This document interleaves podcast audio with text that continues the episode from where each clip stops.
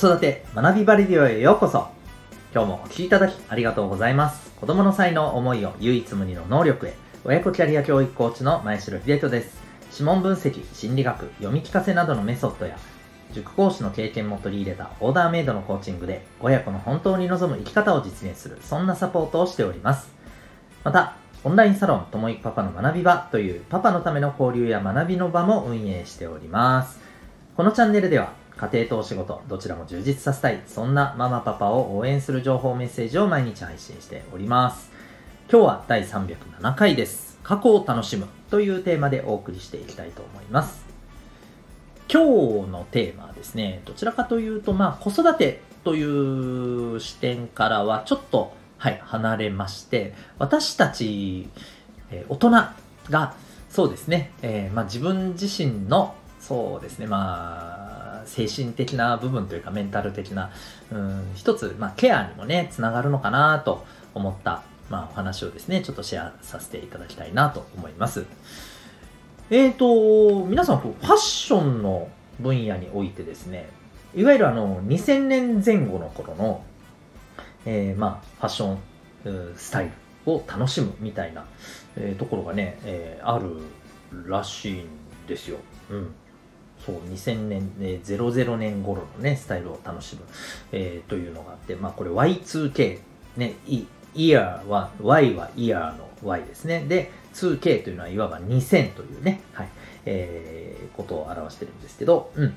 えっ、ー、とまあそういうのがあるらしいんですけどこれファッションだけじゃなくてですね、えー、その頃まあうん、そうですね。これは今これこれを気になってる方が私と同じ40代なのか、まあ、30代なのか、この辺の違いはありますけれども、例えば30代ぐらいの方からするとですね、2000年頃に、えー、ちょうど、まあ、子供だった時期に楽しんだゲームとか、漫画とか、アニメとか、うん、こういったコンテンツを久しぶりに触ってみることで、あ、なんか楽しいなと、あの頃の気持ちを思い出したり、またあの、あの頃ってやっぱりね子供の頃って何かとやっぱほら制限されたりするじゃないですか、うん。ね、ゲームにしてもあの漫画アニメにしてもねもうずっとそればっかり見てみたいな勉強しなさいみたいなねやることやったのみたいな。これはもう今も昔もねまあ変わらない構図なんだなって思思いますけど、まあ、そういった制限もなくね自由に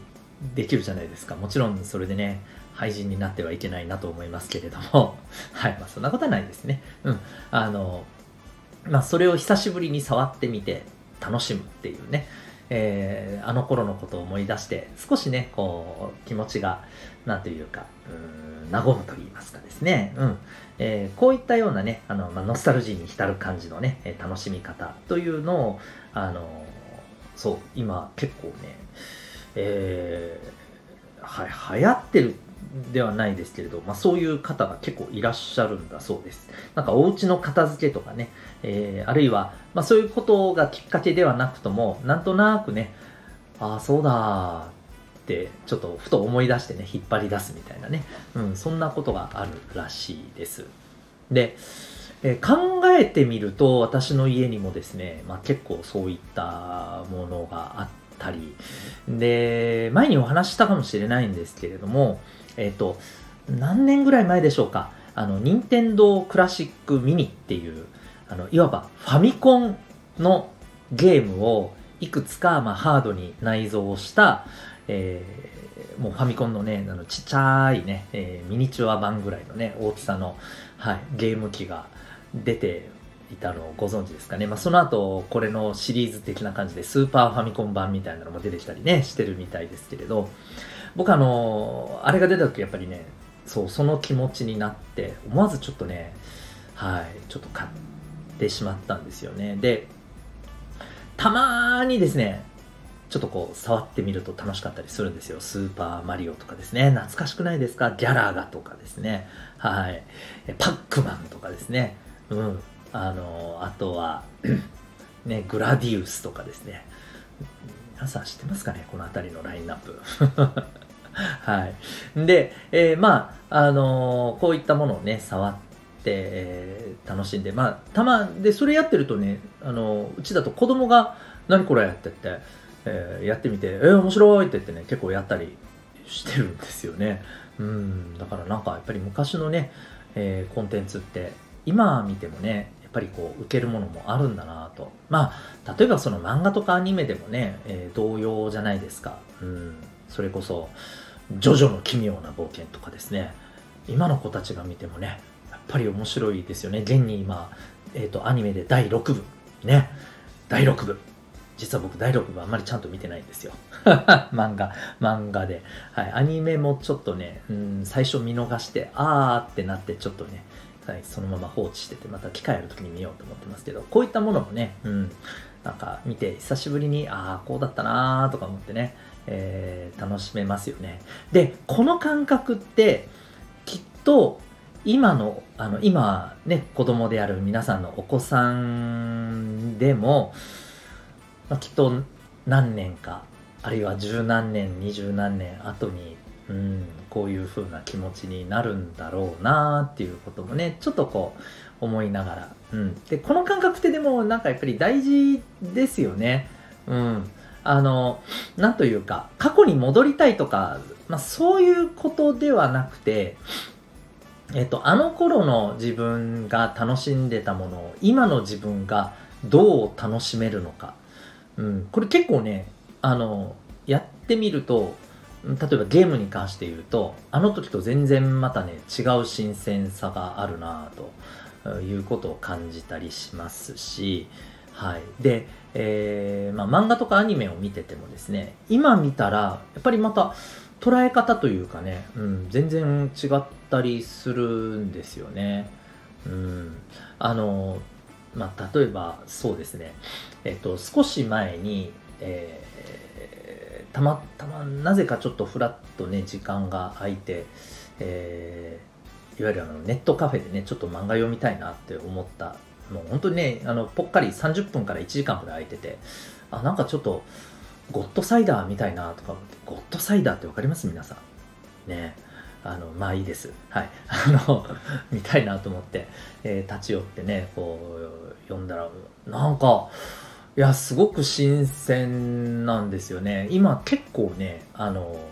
昔の漫画アニメがなんというか新たに、えーアニメ化されてね、えーはいあの放送されるっていう流れがあるじゃないですか。最近だと,、えー、とバスタードっていうね昔流行った漫画がね、えーリバイバルでねアニメ化されてたりとかですね。まあそんなあのこともあって。うんなんかあのそういうことを楽しめる機会があるなと思って。でうんまああのもう本当なんかこれだっていう結論があるわけじゃないんですけれどこういった昔楽しんだ感覚を大人になってから楽しんでみるってなすごくねあの心のお掃除になるというか。うんあの現実逃避ともちょっと違う感じなんですよね。うん、本当に何というかあの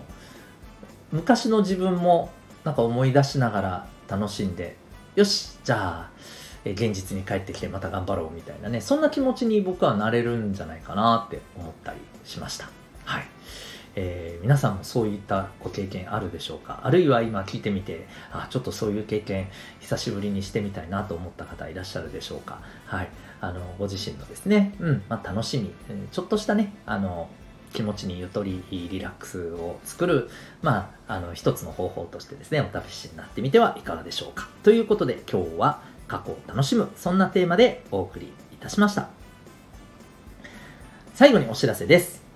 お子さんの持っている個性を大切にしたい。うんでそうしえーそんな、まあ、子育てをですね、していきたい。えーそんな方へ、えーまあぜひですね、その第一歩は、お子さんの生まれ持った特性を知ることから始まるのではないかと思います。えーお子さんのそんな特性を知るための鍵が、なんと指紋にあります。指紋は脳とつながっております。手相のような占いとはまた全然違います。科学的な、え分析になります。え指紋の個別分析、カウンセリング、興味がある方はウェブサイトへのリンク貼ってますのでご覧になってみてください。それでは今日もお聴きいただきありがとうございました。また次回の放送でお会いいたしましょう。学び大きい一日を